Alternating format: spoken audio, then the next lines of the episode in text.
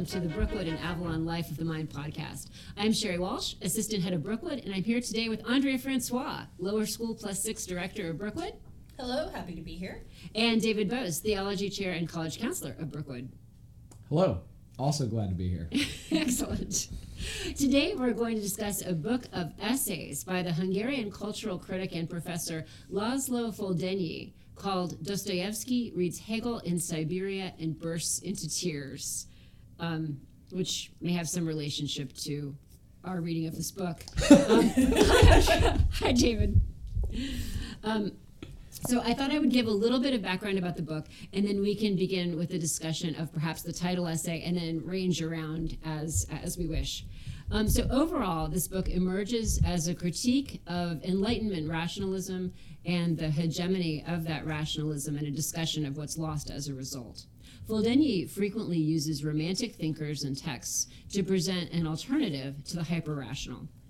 I think um, he, his use of Dostoevsky, which is um, sort of post-romantic, right, uh, is especially useful because um, Dostoevsky is on that cusp between romanticism and maybe modernism, um, occupying a place near psychological realism, and he's a philosophical novelist. Um, but Foldenyi um, discusses lots of romantic authors and artists, as well as some figures of the 20th century.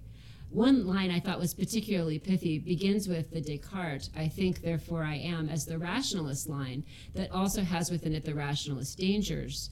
And Foldenyi posits um, the I am thought of, therefore I am, as a key alternative. In various essays, Foldenyi talks about Dostoevsky, yes, but also about Mary Shelley, Artaud, um, the painting Wanderer Above the Sea of Fog, and a lot of romantic visual art in general. Blake comes up a lot, Canetti, Kleist, and on and on. Um, he shows a broad range of knowledge and a good mix of humanities touchstones that the reader is sure to know one or more of, um, any of the examples at any given point. And then the reader can also follow and learn something new. I mean, I found that to be the case that I knew some things and I didn't know some things, and I was able to um, have enough to hang on to even while I learned something new. So, another idea that comes up um, in a pattern is the notion of the mass, the multitude, or the crowd. And that has to do with the problem of the loss of individual identity and the loss of connection to the divine. Um, the title essay gives us the story of Dostoevsky's exile in Siberia in 1854. Uh, the story of Dostoevsky's exile is interesting and really key to a lot of what we talk about when we talk about Dostoevsky's work. Uh, would you like to talk about that, David? Uh, uh, sure. Very briefly, um, my understanding is that he wa- he and some uh, socialists got uh, arrested and sentenced to death, and then at the last minute, uh, he was pardoned but exiled and sent to the Siberian work camps, uh, in which I believe he had a very uh, profound conversion Mhm. and then became a writer and uh, developed his own kind of thoughts as a Christian writer afterwards. Culminating in the greatest novel of all time, The Brothers Karamazov, which is featured on the very first Brookwood Life of the Mind podcast. So Dostoevsky is in Siberia, and he makes friends with Wrangel, who's a young prosecutor, and um, and then they read a variety of things and talk about um, what what comes up there. Um, reviewers have argued that Foldenyi offers a somewhat simplified and maybe overly secularized view of Hegel. Um, I would say that. Um, while not academic, the Hegel material relates to the way later people use Hegel as a sort of engine of rationality. So whether I mean I think it's this comes up a lot actually when when um, when popular sources talk about academic texts or more complex texts, there's kind of an oversimplification that occurs, but then that simplification is sort of what carries in the culture. And sort of i mean and sort of uh, hegel becomes kind of an emblem of this rationality that um, that can then be talked about. And um, the hegel idea in the book seems to be kind of a self-referential system um, an idea that suffering can be eliminated. And the critique is that hegel um, pushes us into chaos uh, because the loss of the transcendent leads us into that chaos and we're left with ourselves I don't know. What did you all think about the um, the title essay, Andrea? What's your um, reaction, I guess, to start with? Well, I think it is kind of important what you bring up that Hegel as Hegel is different than Hegel as Hegel in culture. because I know very, very little about Hegel as Hegel, but I live in the culture that he produced and that comes down out of yes, how it is summed up in in what I cannot say his name. This Hungarian gentleman presents to us. Um, so, in that case, I didn't find very much to argue with him about that there. Um, I I wish that he had given a little more of Dostoevsky's answer Mm. to Hegel's worldview. Mm. I and I think it is really interesting that he does talk about how Dostoevsky is separated. Mm. That Hegel separates him out, and then Dostoevsky just takes that. He's like, "Great, I don't want to be a part of what you're doing.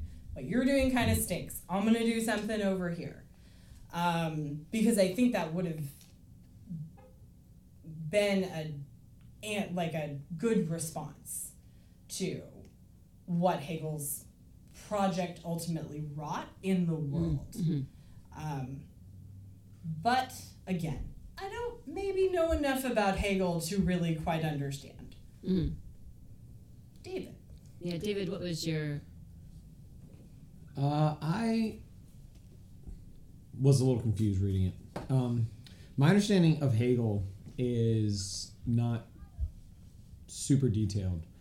Uh, so he, I believe, is the thesis, antithesis, synthesis guy. So Yes. I think you definitely see that in the culture with this uh, this myth of like the march towards progress, and like everything's getting better, and there's like this utopian golden age just around the corner, and we're almost gonna meet get there, uh, which uh, if that's what he's talking about and that's a huge problem, then I, I agree with that. Uh, but yeah, I, I also agree. There wasn't a lot of showing how Dostoevsky, I think, adequately proposes a way of thinking that gets you out of the trap.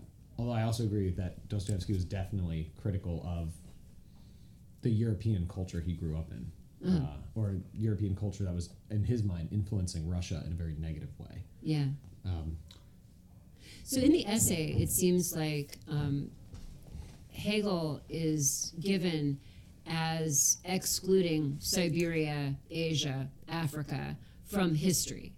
And there's a kind of value on seeing history from, quote, the outside, right? And so the idea is that Dostoevsky in exile has a different view um, as somebody who is who's you know looking in from the outside, and and of course um, has that reaction to what ends up getting um, labeled as that hyper rationalism of Hegel. Uh, so you have that as kind of a, a starting place in ways. Um,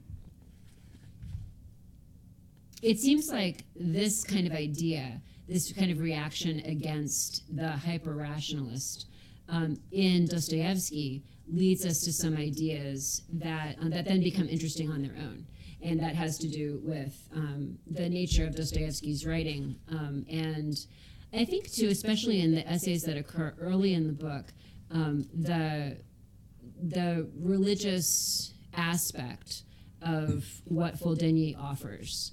Um, the whole you would expect based on the beginning that the whole thing would be sort of you know we're concerned about this kind of hyper rationalist view and the answer to that view is the transcendent um, or in particular in these early essays i would say christ um, but there are um, it seems like in later essays, it, um, the idea of the divine or the transcendent changes somewhat. But um, but I think that that's um, that's an interesting that's an interesting piece. That Foldenyi's answer, um, I think, corresponds to a great degree what say you know a theological answer might be. Yeah, do you th- do you think he's looking at how romanticism, like in the later essays, like fails to adequately fix or solve, like the drama of like modernity and like Cartesian dualism, and all the kind of and all the wreckage that Hegel brought, or do you think he like thinks of romanticism as kind of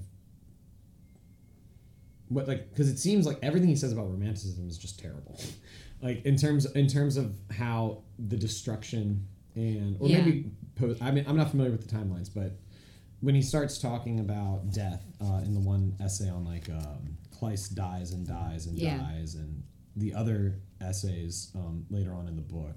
Well, like the romantic fragment idea too. Okay. That, um, that I think that's a place where he's definitely critical of um, of romanticism. So let's give a quick overview of the whole of the book so that listeners can sort of follow. Um, in the preface, he um, talks about De Chirico, which is like really interesting, um, the visual artist, because it's a kind of surrealist um, beam that runs through all of this, where you've got a lot of this um, 20th century kind of sensibility. Um, the idea that the banishing of myth is itself a myth is something that comes up in the preface, and I think that that's familiar to us. Then he has um, a piece about mass and spirit, which is kind of about order and disorder, and then about um, crowds and um, the multitude. Um, you've got a little bit about the Tower of Babel. You've got something about the devil. You've got happiness and melancholy. You've got fear and freedom. You have the romantic fragment. You have something called Only That Which Never Ceases to Hurt Stays in the Memory. We should talk about that. Um, we've got Sleep in the Dream, the, national, the Natural Scientist in Reverse, which is about Wander Above the Sea of Fog.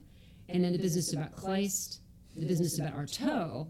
And then finally, there's an essay about um, Canetti and, um, and his, his work. So you have this sort of span of, of pieces. And then um, the reason to bring this up is um, to talk a little bit about where um, where Foldenyi kind of touches down. And the question is, does he valorize romanticism? The answer is um, the Enlightenment rationalism is a problem. The romantic answer to the problem of hyperrationality is um, is not a full answer, right? Is not a satisfactory answer overall. Um, and then you see um, you see different texts treated um, along the way, and probably like the chapter about the romantic fragment um, is a good place to think about um, how Foldenyi um, finds romanticism to have some shortcomings, right? So the idea is it's not about the aesthetic of the fragment um, or like the aesthetic of ruins or something like that, but rather it's about like what happens when you have the fragment and you take it as the whole. This is where you get that weird image of the giant hedgehog. Yes, Yeah. which was very odd, but kind of like soothing in its own way. I'm like, I know what a hedgehog looks like. This is great. I know something in this book. But then it talks about like how we see the fragment as like the Mary Shelley monster, right? The, so Frankenstein's monster as um, this thing that's um, that's put together from a variety of pieces and is um, is problematic in all kinds of ways. So what happens when you have the desacralization of the body and sort of like how that um, how that relates to um, the problems that he continues to talk about the, instrum- um, the instrumentalization of the body um, and so on. So my answer, I think, is that he also finds romanticism um, problematic, although it's an it, maybe there are elements in romanticism that answer the problem, and maybe that's also why he pushes forward then to Dostoevsky and then to the figures in the 20th century. Like he's still looking for an answer to this problem Yeah. and I mean, it isn't able to find it in a variety of different idioms, right? And so you have like the romantic way of looking at things, kind of an approach or a, a kind of language, and then you have um, these other pieces that follow and how they are or are not really satisfactory, or maybe they're satisfactory in like tiny bits, um, but there's not an overall good answer. Um, so when Mr. Booz walked into the, uh, the parsonage to have this conversation, the first thing he said was like, "Wow, this book is bleak." You want to talk a little bit about that? Because I think that I mean I think that that's I mean that's kind of what I'm edging up on, right? That there aren't Yeah. that he doesn't offer a complete answer. Like we want an answer, um, Yeah. and we're not finding it. Or we want him to find the answer. Yeah. Yeah. Um, yeah. So, well, I got part of the problem is I don't understand how he's using terms too. Mm-hmm. Like, because he talks about metaphysics a lot, and but I don't know what he means by metaphysics.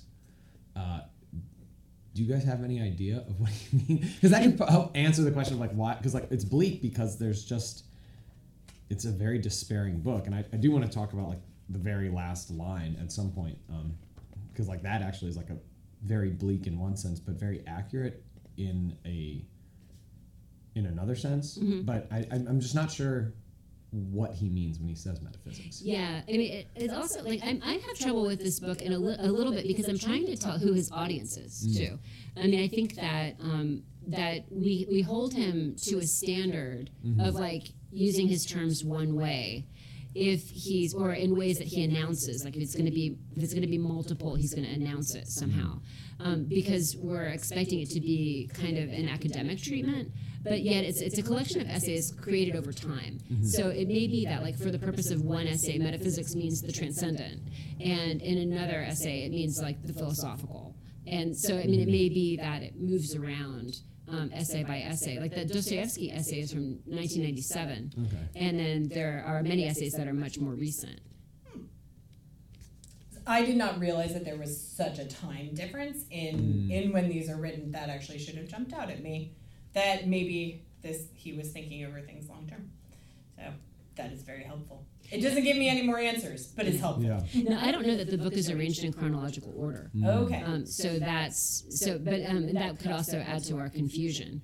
Um, but there is, I mean, there is kind of a wide-ranging search that seems to be going on over the course of the collection. Do you want to jump to the end and talk about that last sentence and see if it where it takes us, if it takes us backwards? Sure. So the last sentence of the book, he says, um, the the final objective of the book. So it's this book by Canetti. Uh, what's the called? Crowds and Power. Uh, and the the final objective of the book, Crowds and Power, is to accuse. It is an indictment against what both Emil Cioran and Canetti simultaneously referred to as flawed creation. So I think like that, and uh, he also talks about Gnosticism a little bit, which is interesting, and I'm wondering what he means by Gnosticism. You need something different from what you mean. I'm not sure because he's. I think he might mean what we typically understand Gnosticism to mean of like, uh, you know, an, an anti-materialist worldview. Yeah. But at the same time, if you don't have the book of Genesis, this is a very flawed creation. And like the the because it's not supposed to be like this. But you don't you don't get that if you don't have an understanding of how like God as unchanging, God as intending man to live with him for eternity in paradise, and then man screwing it all up and bringing Right. with him sin and death. And so then you like there is something that we experience that we're not supposed to experience according to like the internal plan of God. And so that is a problem. And it seems like the post-Christian West has been grappling with how do we solve the problem of sin and death, uh, but they don't actually have the answer of the risen Lord. So they actually can't adequately fix the problem. Uh, and it seems like that's the problem throughout the entire book is you have Well, people yeah. struggling with death, people struggling with pain, people struggling with this desire for the transcendent, these experiences, these glimpses of the infinite, the ineffable, but yet not knowing what to do with it. Yeah, I mean, he seems to locate the cultural death of God um, in the Enlightenment, and so if you do that, then the then the whole book is about that. I hmm. mean, go ahead. Well, he does say he says in the preface, the belief in the omnipotence of reason that illuminates all phenomena similar to the sun is the great inheritance of the enlightenment. Hmm. And I forgot that he said that as I was reading some stuff. It would have been more helpful if I'd hmm. remembered that he said that. And nothing less was at stake than capturing the positions previously occupied by God. Yeah, So I think I think David's right. Like he is focusing on the enlighten the inheritance of the enlightenment as the attempt to banish suffering through reason right. Mm. and that that has not that project has been Yeah, a failure or Let's put it just maybe not working so great. and so he's looking at a variety of answers to it. Like one answer is the romantic answer. So if we are valorizing emotion and nature, um, then does that solve it? No. Okay, so then we um, we look at um, somebody like Artaud, who is interested in maybe a kind of mystical idea of theater and kind of embodying as opposed to thinking about ideas, right?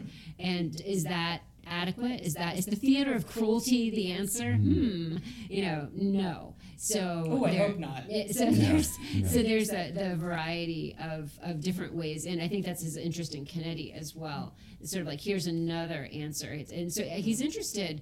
I mean, I do get that he seems to be interested in all of this in a kind of um, Keatsian sort of negative capability kind of way, or in a kind of Rilke. And he does talk about Rilke a good bit, but about the um, the kind of opening up, right? Which I associate with like the the Rilke. I mean, this is kind of an easy Rilke idea of um, the questions themselves, right? That the search and um, and the openness is um, is important.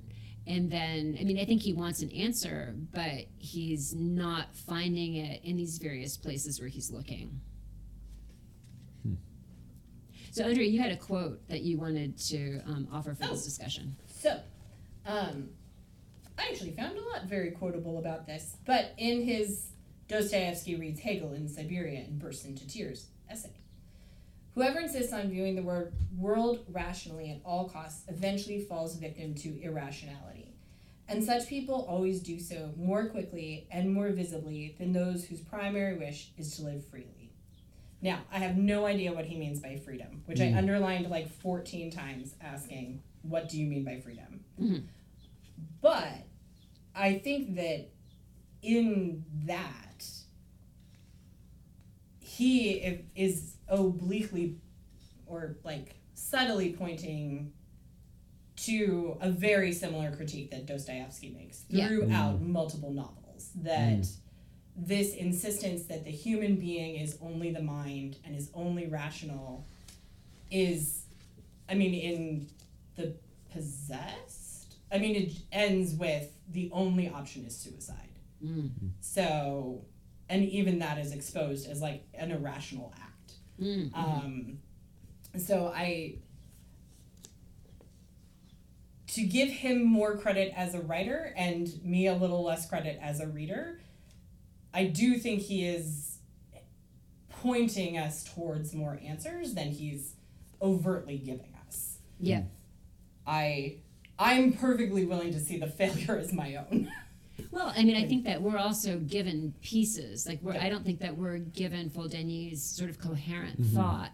Like, we're given like these little moments in his thinking, Mhm. and that's gonna keep us from being able to see precisely what's happening. Uh, he's written a ton, but not a lot of it's been translated into English. I can maybe see why that's true. So, It's difficult. It's just it's it's difficult to it's difficult to follow, and it's I think especially difficult being Eastern European and not Western European, yeah, yeah, which is just a completely different thing for us. Mhm. When he talks about romanticism and William Blake, I'm like, great, I know those guys. This is wonderful. And then he talks about German philosophers. I'm like, bet lost me, lost Yeah. me again. and similar when he was talking about nature and how um, how one you know becomes um, oh, like that when um, the ego disappears and you know I'm a transparent eyeball sort of idea emerges, but he never says Emerson. Yes. You know, he so he gets so he does like all this stuff, and in my mind, I have all this you know sort of American romanticism going on where I make a further connection, and um, he just doesn't make. And same thing with some of the 20th century stuff. We have some American poets who do a lot of things that relate directly to what he's talking about, but he doesn't mention them. So I think that there's a kind of Venn diagram of references there, right? Um, I mean, like our knowledge of you know, uh, of Goethe is going to be different from a German's knowledge of, of Goethe, certainly a Hungarian's knowledge of Goethe. You know, so I mean, oh, definitely. And so I think that there's a, a kind of difference in reference there too. I think that Venn diagram though might look a little like a serial killer of like all the things coming in and out together. But I mean, I think, I think in what he says about the desire to live purely rationally Yeah. is is underpinning so many things for so many people who are unhappy Mhm. and are unclear about why they're unhappy. Yeah. If you uh, have if you live in Cartesian dualism and don't know it, Mhm. there's no way out. Yeah. Like you can't, you can't, you don't know you're in the cave. Yeah. Um, which I still don't understand, but you know that's a different conversation. Yeah, it's a different conversation. but also the uh, the lack of opening, uh, the lack of openness to suffering. Uh, Mhm. or to melancholy. I mean, so there's the essay called Happiness and Melancholy, uh, which treats some of that, sort of um, Mhm. differentiates between melancholy and anxiety, and certainly talks about depression as a you know a disease that should be treated. Uh, but there's this, I mean, but there's a kind of useful and productive melancholy that the rationalist pushes away um, and that the and also the culture's um, perpetual insistence on happiness in air quotes um, and sort of what that is and how that's maybe different from a more authentic happiness I actually thought of the essays that I read because I didn't read three of them. Um, I actually thought that was one of his stronger essays. Mhm. I think his talking about melancholy, and David and I talked about this a little in the hall the other day, that if you like approach melancholy as a recognition of yourself as a finite being within the context of an infinite being and how fragile you are Mhm. then that is a genuinely productive experience because that does open you up to greater empathy for other people, a greater gratitude for what you have been given. And then if happiness is also to see yourself as a finite being within an infinite context and to see the grandeur of that yeah to see the ability to participate in God's creation is actually an unbelievable gift that we in no way deserve. I think those two things are like amazing things to experience. And when people do think of melancholy as just sorrow, they close themselves off from all of those opportunities. Mhm. And if happiness is just pleasure, you're also closed off from those opportunities. right So I I thought that essay was one of his strongest. I really did like it. Mhm.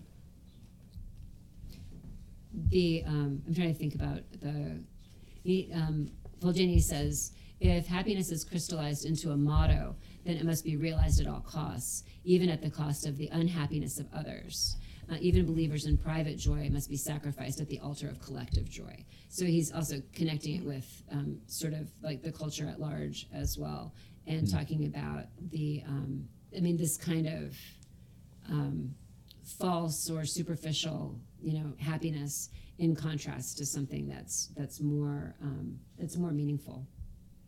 Um, and then to differentiating between melancholy um, he says melancholy also helps us to see our lives are nested within a much larger coherence.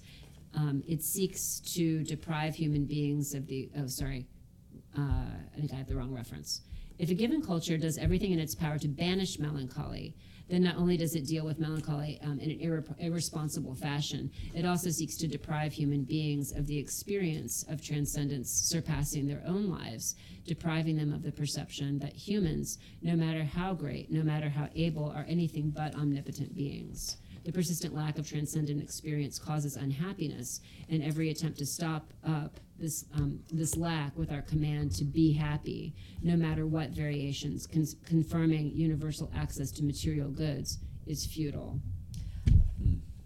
And I actually think that is a really relatable moment because if you think about the things that people insist will make you happy, mm-hmm. they are the things that make you the most miserable. Mm. If Right. anybody is honest, they hate going to Disneyland.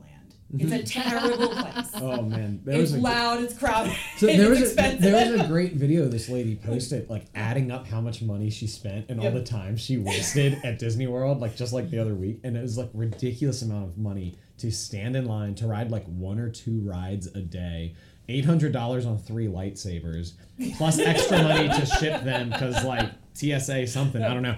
But you're right, yeah. Like all these things just make you unhappy. And I was thinking about the um, like if you get rid of that melancholy, uh, you also like the the human person cannot recognize himself as he truly is as a creature Yeah.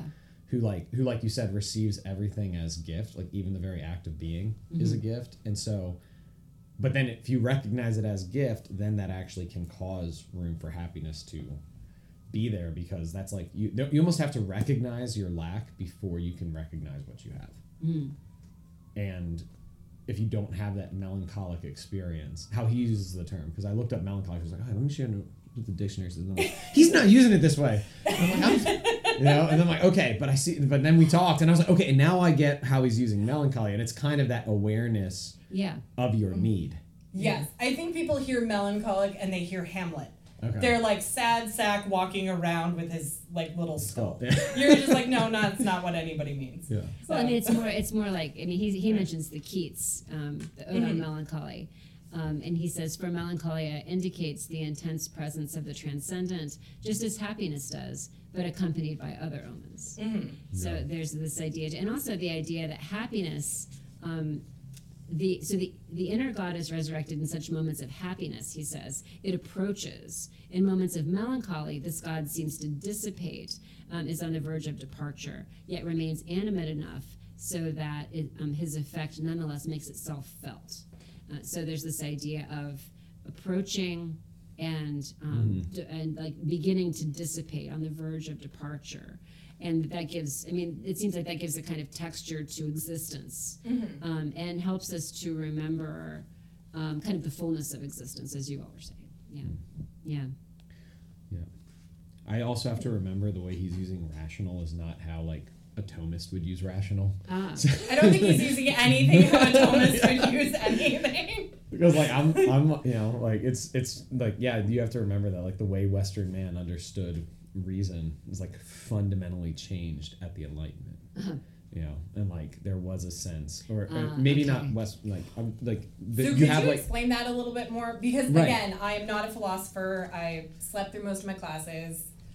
So well so I I, I do want to there was a Chesterton quote where like Chesterton talks about the man who only seeks to look, see things through reason will like go insane. yeah but Thomism like really shows um, like if you have this adequate grasp of what reality is, like reason can get you pretty darn far into like understanding reality. So for for like the Thomist, if I would like try and answer like what is reason, it's the human's power to come to know truth by abstracting from experience and senses to more universal principles. okay Right. So I for really needed that at an exam once. because like for because a Thomist right is an Arist- is you know Aristotle says right all knowledge comes first through the senses. So there's a recognition that you like you have to first have experience before you can have knowledge, right? And so then you can actually say, okay, I have like all these three people who look kind of the same, and then you say, okay, they must be the same kind of thing. And then the more you inquire into it, you can figure out, okay, what is their nature, and you can like start to grasp further and further and further truths. But you can also see, right, like the like Pieper gives an example in his book on faith on how you have like two scientists and one of them has access to the super high tech microscope and the other one doesn't have access to a super high tech microscope. And so he's like telling his friend about what he sees. And he's like, you know those like pollen granules and what they look like? Well, this is actually what they look like. And he says like, isn't it more reasonable and don't you open up for yourself a wider scope of knowledge and you actually know more about reality if you can trust the testimony of another mm. and you can actually like believe and so in the thomistic tradition in the aristotelian tradition right because the quote that starts it is aristotle he who wishes to know must first believe and so in this in the older rational tradition and that's why i actually like don't like how we talk about western culture. Western culture is i'm going to say this the catholic culture. Like it is inseparable from the catholic church. I'm not saying catholic culture is western culture. I'm saying western culture is catholic culture because catholic culture is broader. But post Catholic West is not the West of Greece and Rome. Mm-hmm. And so, because there was that fundamental rupture with Descartes, okay uh, where man started looking inward, and you were talking about this earlier, where you said like man is inside of himself and can't get out, Mhm. and whereas it began like the West was like man looks outside, right? Yeah. He starts in wonder and he sees how great creation is, and then he can actually understand himself. Mm. But in, so that's like the rationalism of the rationalists is actually at the beginning irrational, right which is why it ends in irrationality and despair. okay So that's Okay. helpful Hmm. There's a lot going on in reason. Yeah. or in some cases, not a lot going on. Yeah. So, were there other places that you all wanted to um, to sort of land a little bit? Um, I'm I mean I'm interested in some of the stuff he does with um, with visual art, um, but I don't know that um, that we need to. I mean I don't know. What do you want to talk about with regard to? I um, thought that was really interesting where he um now I can't exactly remember which one it is. Uh where he's talking about the scary painting with the Oh, people. Fuseli, the Yes. nightmare. Yeah. Uh, yes. Oh, I had to look up what that is and Oh, there's actually yeah. two of them. There's one that's a painting and one that's um an etching. And in the one in the etching, the horse is like much more present and Oh. freaking out. And in the painting, the woman is like the main focus, and the horse is kind of like away. So this is Henry. Fuseli, um, F U S E L I. The painting is called Nightmare. Apparently, the etching is also called Nightmare. Yes. I wasn't aware of the etching. Oh, Google had many things to tell me, um, and then But- some questions. About but yeah, and so he um, so he treats that as I mean the idea is that without the metaphysical, again whatever that is, but the transcendent, without something beyond the rational, right?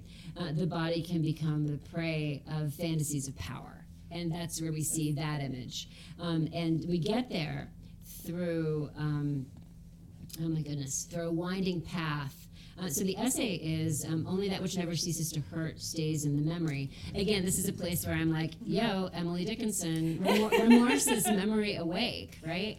And that you know that's not on his radar at all. Um, instead, here's this Nietzsche. Um, and some Kafka. yeah, well, the, the Nietzsche, the Kafka, the Rilke. I mean, so we turn the corner on that. So yeah, and then Lord Chesterfield. Um, so we get gosh, the Lord um, Chesterfield. we get Lord Chesterfield, and um, and then this series of paintings that um, that seems to have to do with the physical, you know, the, the idea of two bodies, one is physical, the other societal. So the Lord Chesterfield business is um, a series of letters to his son about how to behave. And um, the essay begins with Polonius, um, right? The idea of um, Polonius's advice. And um, and then goes on to Lord Chesterfield as sort of the um, the really elaborate, really extreme example of this. Um, the the very sort of granular direction that he gives to his son about how to behave in public, and then that leads to the idea of the two bodies, one physical, the other societal. Yes, and I thought I thought where he started was so interesting of his very particular experience of seeing a Hungarian woman in Hungary with this English tattoo that he was very convinced she did not know what it meant. I wish he had asked her. I was really interested in her. I was like, does she know what it means? What was she thinking? Um, It's a very But interesting assumes that- tattoo. yeah, it's a very assumes that she interesting phrase to put on your body if you understand what it means, though. which is i think why he's very convinced she does not Yeah, that yeah. it if you really do know what that means you would never do that um and You mean like in context in Hamlet? Or, Yes. Yes. Yeah. Um, who Polonius is? Yeah. who polonius is why you would take that advice um all the all the things how the play ends So the tattoo is to thine own self be true. Just for our, our oh listeners, yes yeah. for our listeners um And the context is basically don't spend money like, that you don't that you don't have. So I thought that was just a really interesting way for him to start of and I think it is, Mhm. like points to his more Aristotelian understanding of reason as you just explained it. He had this very concrete experience and through there all of these other experiences start popping up and I lost my train of thought. It'll come back. Oh, yes. That he doesn't outright say that the insistence on people tattooing themselves to such a like great degree is an uh, like a, a manifestation of how they don't understand how their bodies are being used. I I Hmm. wish he had kind of brought that back a little bit at the end Mm. because he does he goes through this like very kind of step by step of like this is what happened to the body as a result of enlightenment hyper rationalization and then romantic backlash of hyper emotionalism Mm. Mm. and the body just gets more and more and more destroyed Mm. Yeah. Good. And it becomes more and more an accessory. yes Yeah. until it becomes entirely decorative Mhm. And Kafka sees that as the ultimate destruction. That they are so disconnected from their body, they don't know about it until it's being destroyed through tattooing. Hmm.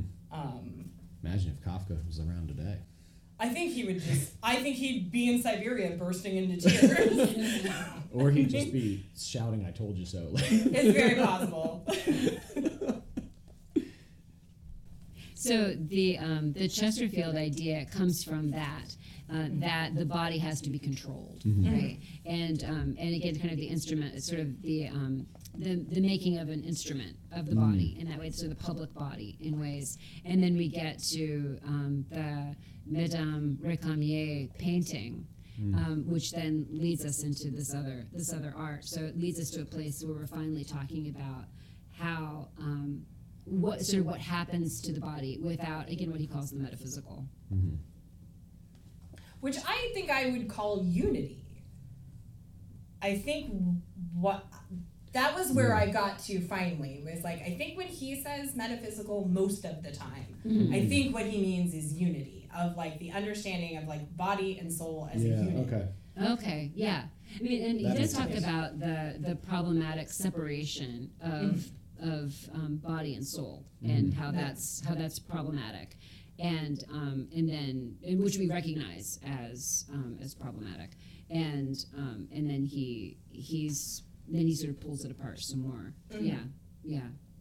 Um, Another place where visual art comes up um, is the painting, the Friedrich painting, Wanderer Above the Sea of Fog, which I think is familiar to most everybody, and so is um, is a, a good idea, like a good thing to talk about.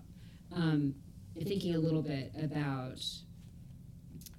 the um, the wanderer himself. This is the essay that's called "A Natural Scientist in Reverse." And so you have this gentleman um, out, and if you um, and so most of our well, a lot of our listeners um, of of um, Brookewood and Avalon um, high school students will have somewhere in their house a copy of Mary Shelley's Frankenstein, which has on it this take on Wander um, above the sea of fog with sort of a, a monster on the cover um, that's taking the place of the wanderer um, in that way. But that's that's based on that painting. Um, and so, I mean, but the idea too of the um, of the gentleman in nature for the day, right, and sort of how that works. Um, I don't know if you all have thoughts about that painting and how it's used, or any other place that you want to go with that. David, I've done a lot of talking. Uh, but you like this essay, and I uh, am not as familiar with it, but I can say something. Uh, I do. Would you like me to pull reading, up a picture? well, yeah, that would be nice. Reading Oh, like sure, the first, the paragraph, the entry paragraph. Um, yeah, you do get a sense where he's drawing on how we are separated from the natural world, and like the the main guy there is you know, didn't pick up his walking stick as he walked through the forest. Uh, you know, he's got all his clothes. Are, it's a great line. He um, he did not acquire his straight walking stick in some nearby forest, but instead had a master prepare it in a faraway city. Just as his clothes were tailored by the city tailor, his boots sewn by a city cobbler, and his hair pomaded by a city hairdresser. And which is like a great like he's out for a walk in the country and he has like his perfect hair. You know? Yeah, exactly. which is pretty great. You know, it's like you know, um, uh, and so there's a sense in which it's interesting because he says no Saint Jerome or Saint Anthony of Padua. Uh, certainly, these two saints would not be so amazed by the landscape extending before them, nor would they lose themselves to such a degree in its beauty, which I'm not convinced they wouldn't. Um, But for them, they would have had been able to understand the beauty. Maybe is what he's saying. And the wanderer is caught off guard by it. That Yeah. maybe he can't understand what he's seeing, or Well, I mean, he says that the painting is. I mean, so Foldenyi says that the painting is shot through with longing, Mm. right? And so you, and so there's this, this sort of desire, right? And talks about the, um, I mean, the idea of, upon regarding nature. Within this is from um, Carl Gustav Carus, um, who says. Within you, a silent devotion is awoken. You lose yourself in endless space. Your entire being is transfigured and purified, and your own self disappears. You are nothing. God is all. And that's mm-hmm. where, in my mm-hmm. mind, I went to mm-hmm. Emerson. And um, but I think that um, so you have sort of different kinds of reactions to nature and and sort of this figure as you know not being of nature but of society, looking at nature and sort of um, how that works. Nature. This is um, a couple pages later. Next page. Um, nature, during the course of the 18th century, became ever more manifestly the object of rational and scientific thought, the result of which was the ever more regardless exploitation of nature with the aid of technology. Um, for the Romantics, in contrast, um, in, as it were, a counter reaction, an ever increasing desire arose to discover within nature the subject of the universe, the manifestation of aesthetic harmony, of perfection that could not be circumscribed by reason as a kind of mystical identity. So I think that's a way of, of looking at it. Um, and also, sort of, again, isolating this, this idea that um, anyone who wished to find the proof of existence of God turned to nature, and so did anyone who wished to deny the existence of God. Right? Well, it's true because as Yeah. soon as you take something out of its created context, you can put any context you want onto it. Mhm. As soon as nature wasn't God's creation, it was either something to study or it was something to replace God. Right. You can you can make it anything you want. yeah. It's I unfortunately thought a lot about the uh, um, Declaration of Independence. I was like, God of nature, and nature's God. like we've got Oh, it wow. all Um, because it, it's a big tent. Everyone can be in it. Um, except he makes the point that I think is is obvious in in the painting that this man is going to leave. yeah. Mm. That there, the longing is really there, but the vulnerability of surrender is not. And he, Mm. Laszlo, I, I can't Foldenyi. Foldenyi talks about self surrender, but that I think is not what needs to be surrendered. Like the self doesn't need to be surrendered. The image of the self, Mm. the idea that you're going to be in nature with perfectly pomaded hair, Mm. is what has to go. That y- if you want to be in nature, you have to be as nature is. Mm. And I think we hit this like so much with people in their like perfect Instagram Mm. pictures. Yeah. Mhm. Like this is like old fashioned Instagram. Oh, but, but so this is actually one of my big problems with modernity, which you just talked about. Like you, like this, this dichotomy between man and nature. That was, and, and people, I get like really kind of bothered when I, I get bothered by a lot of things. But when- and the this, understatement of the year. this is going back to like you know this idea of Western man and all this stuff. But like people talk about indigenous cultures or tribal cultures having this sense of like humans as a part of nature and you know in communion with nature and all this stuff. And I'm like, well, so did Western man until you know the Enlightenment, Industrial Revolution. Some point there was this fracture that happened. You know where we we never we no longer saw ourselves as like yes having dominion over nature, right? Being, which of course, in the context in which we understand it, means having to order nature properly for the flourishing of the uni- like the world we live in. Um, so like again, you know, like there is a place for caring about the environment in the Catholic Church. There's a place for caring about God's creation and being stewards of it to ensure the flour- like the flourishing of the human person in the context of being one with nature. Mm-hmm. And I, I see like what you're talking about here, where yeah, you're going to go back outside of nature, but then again, that that bifurcation, you see it in this sense of like we have human na- the human the human person, and then there's nature, and this bifurcated reality leads to this messed up view of mm-hmm. either we can do whatever we want with nature, mm-hmm. or we just need to get like right. So the human person is greater than nature, and that means that he can treat it however he wants, you know, destroy it, whatever and then but then the opposite view is because we are so other than nature, we're a threat to nature. And you see this playing out in modern society, right? We're like instead of seeing us as harmony with nature, even in the city, Mm-hmm. um, but still having to There's a stewardship piece. yeah Yeah. yeah well, I mean, yeah. isn't like doesn't the enlightenment rationality Mhm. prevent stewardship? Because Yes. if stewardship is like our guardianship Mhm. of something that is not ours, you can't have hyper rationalization with something that doesn't belong to you. Mm. Mhm. So like if if you are like if you're going along the principles of the enlightenment rational like ration is rations rationality is everything and through that we will always progress to something better Right. then stewardship can't exist in that same realm Mm. so nature then does have to be either controlled Mhm. or it has to be essentially destroyed. yeah It either is your tool or it is your enemy. and then the reaction to that is destroy the humans Right. Yes. yeah Right. yeah and, and yeah when you were talking about that i was Or thinking destroy also culture, whatever these activists are doing. Yeah. They think that Oh destroying, my that, destroying a painting Yeah. is. I mean, I guess is it just is it any public spectacle or is it like we must destroy culture because culture is in contrast to nature? They, there know. seems to be a like for the small subgroup there seems to be a very insistent problem with visual art and a lot of their manifestos every time they throw some soup on one of these things is that the money that went into this and Okay. protecting it Uh, should have gone into this other thing.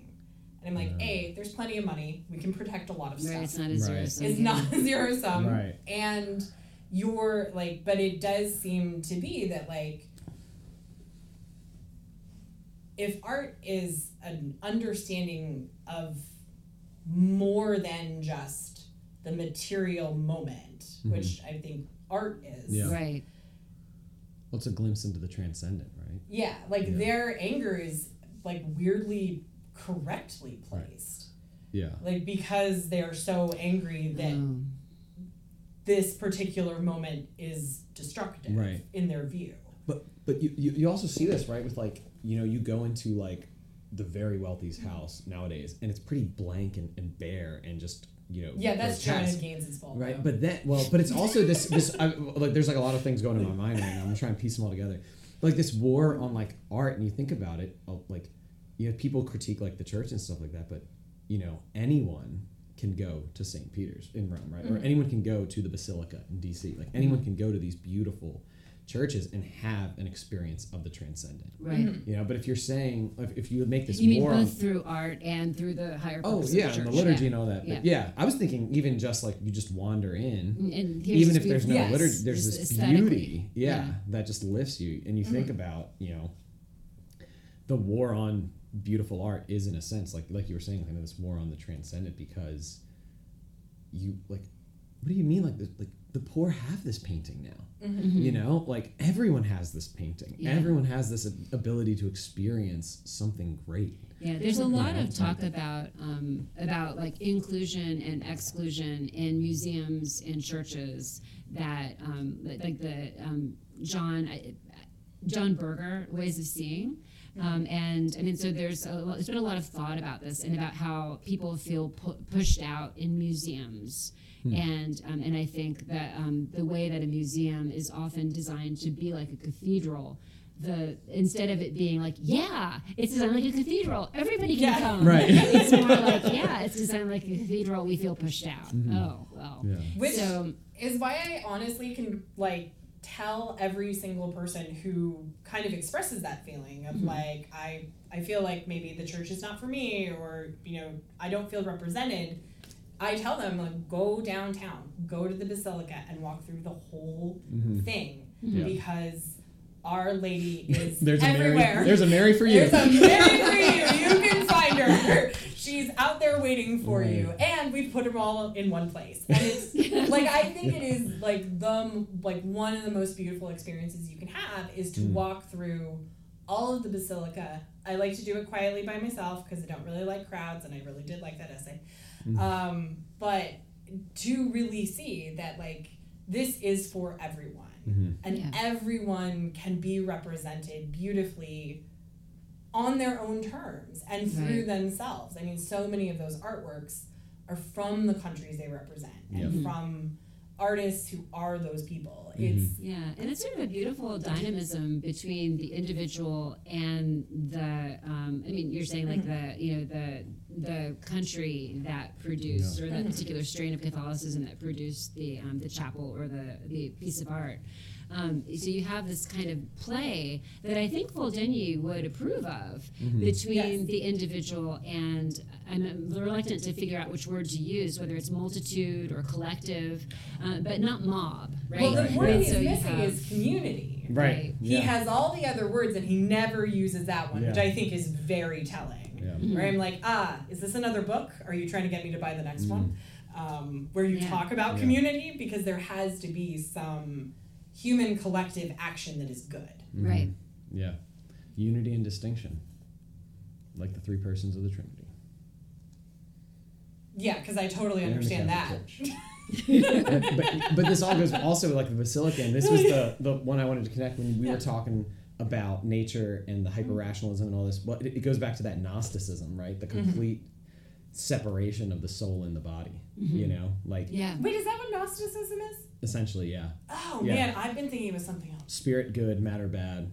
Oh wow, I thought it was something really different. Yeah, well, oh come on, you went to a Dominican parish. The Dominicans who taught you are ashamed, right? They're they're so sad. No, they're just really sad that Yeah. I lost a lot of that. because the Albigensians Like- were were, um, were were Gnostics essentially, right? Who they were the, yeah, and so you have like everything. It's all coming together now. He's like, oh yeah, okay, now I under, maybe understand what he's talking about. Um, but where like you have ev- like the war on the body without even knowing there's a war on the body, uh, and like you can destroy the body. Um, because it's not really you or something. Because Yeah. like there's, and you can treat the body or you can treat nature however you want because you're really this spirit. Dis- you're a disembodied sort of yeah. Yeah, and so that's kind of the problem with all of these movements is that they have this. They don't have the union of body and Mhm. spirit, and so like the people throwing the paint on and the bareness and the lack of beauty and all these things are really just tied up in this war on the flesh, Mhm. almost hmm like this and this misunderstanding of the human person as like a body soul composite. Yeah. Yeah.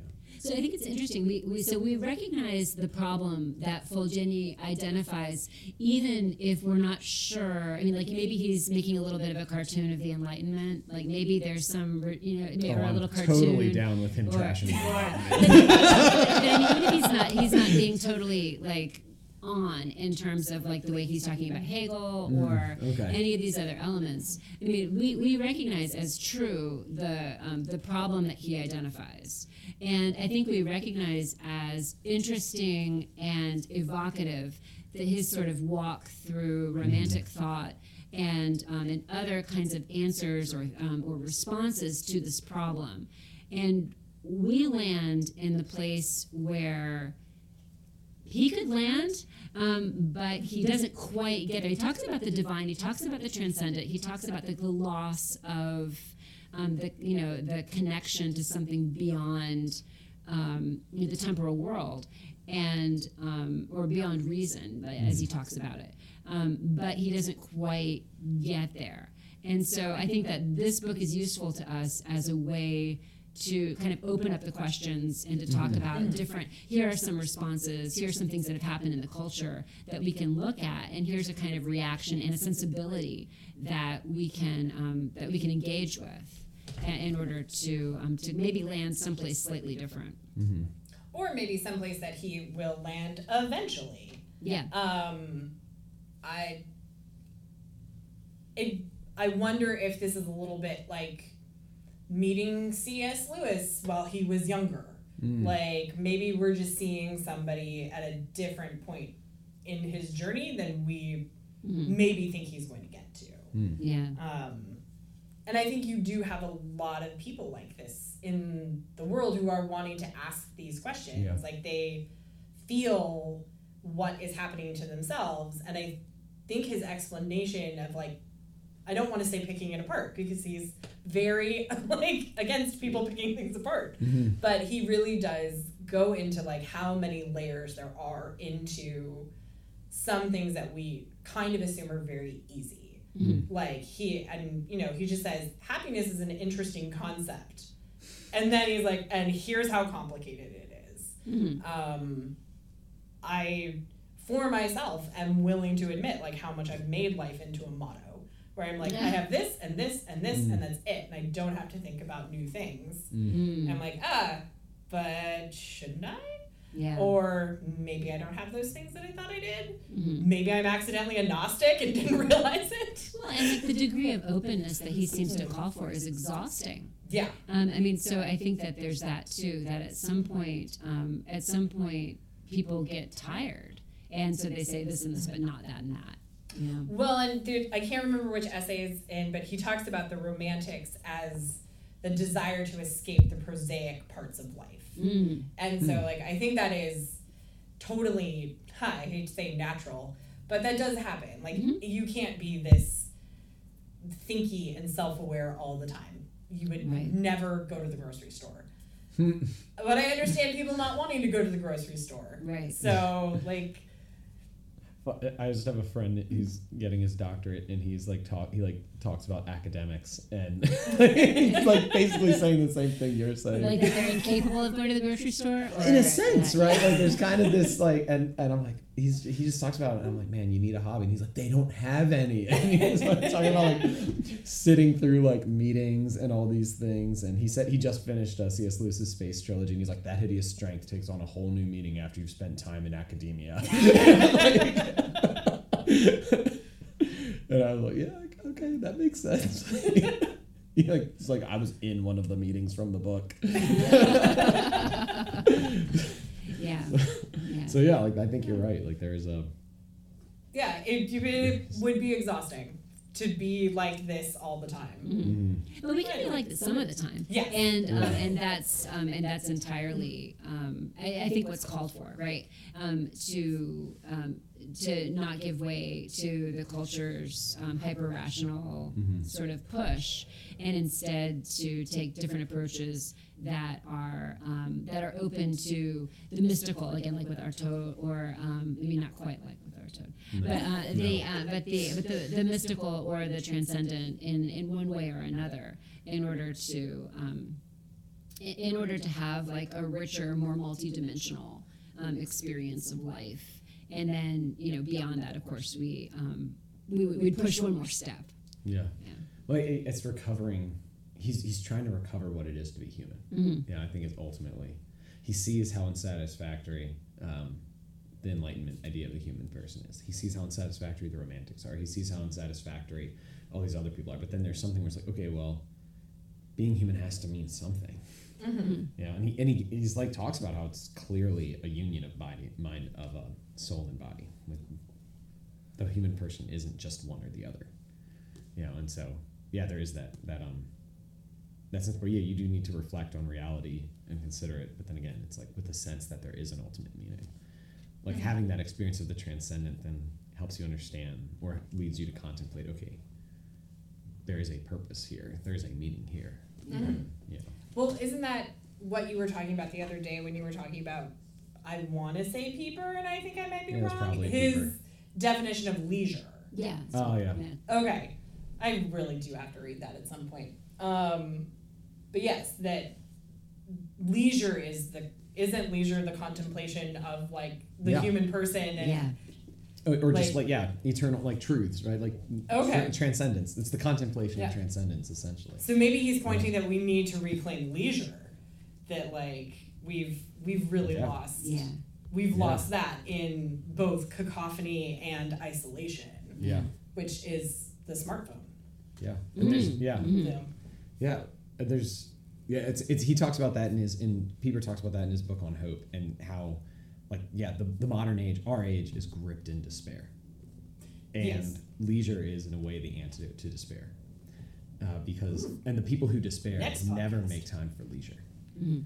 You know, and, and so like we think of despair only as sadness, but he's like, no, you can have someone who seems very happy, or seems very like you know like the sense of happiness. Oh, Who's yeah, in the kind of grips- happiness that Yeah, Fellini who's in the about. grips Yeah. of despair because they have to keep busy, they have to keep doing something, they have to, Yeah. they can never sit still. Yeah, You I mean, those people always read a little bit manic. Mm-hmm. You Mm. you get that feeling of being spun up when you Mm. are around them. Um, hmm, Yeah, interesting. yeah. Well, maybe that's the next podcast. It's a good place to stop. Thank you, Sherry. Thank you, Sherry. Oh, thank you for, for coming and, and talking uh, and for reading this book. Uh, thank you for listening to the Life of the Mind podcast from Brookewood and Avalon Schools. I'm Sherry Walsh here on the Foldenyi episode with um, Andrea Francois and David Booz. Our producer is Quentin Walsh. Our theme music is by Fabian Tell. Views expressed are the participant's own, or maybe a thought exercise.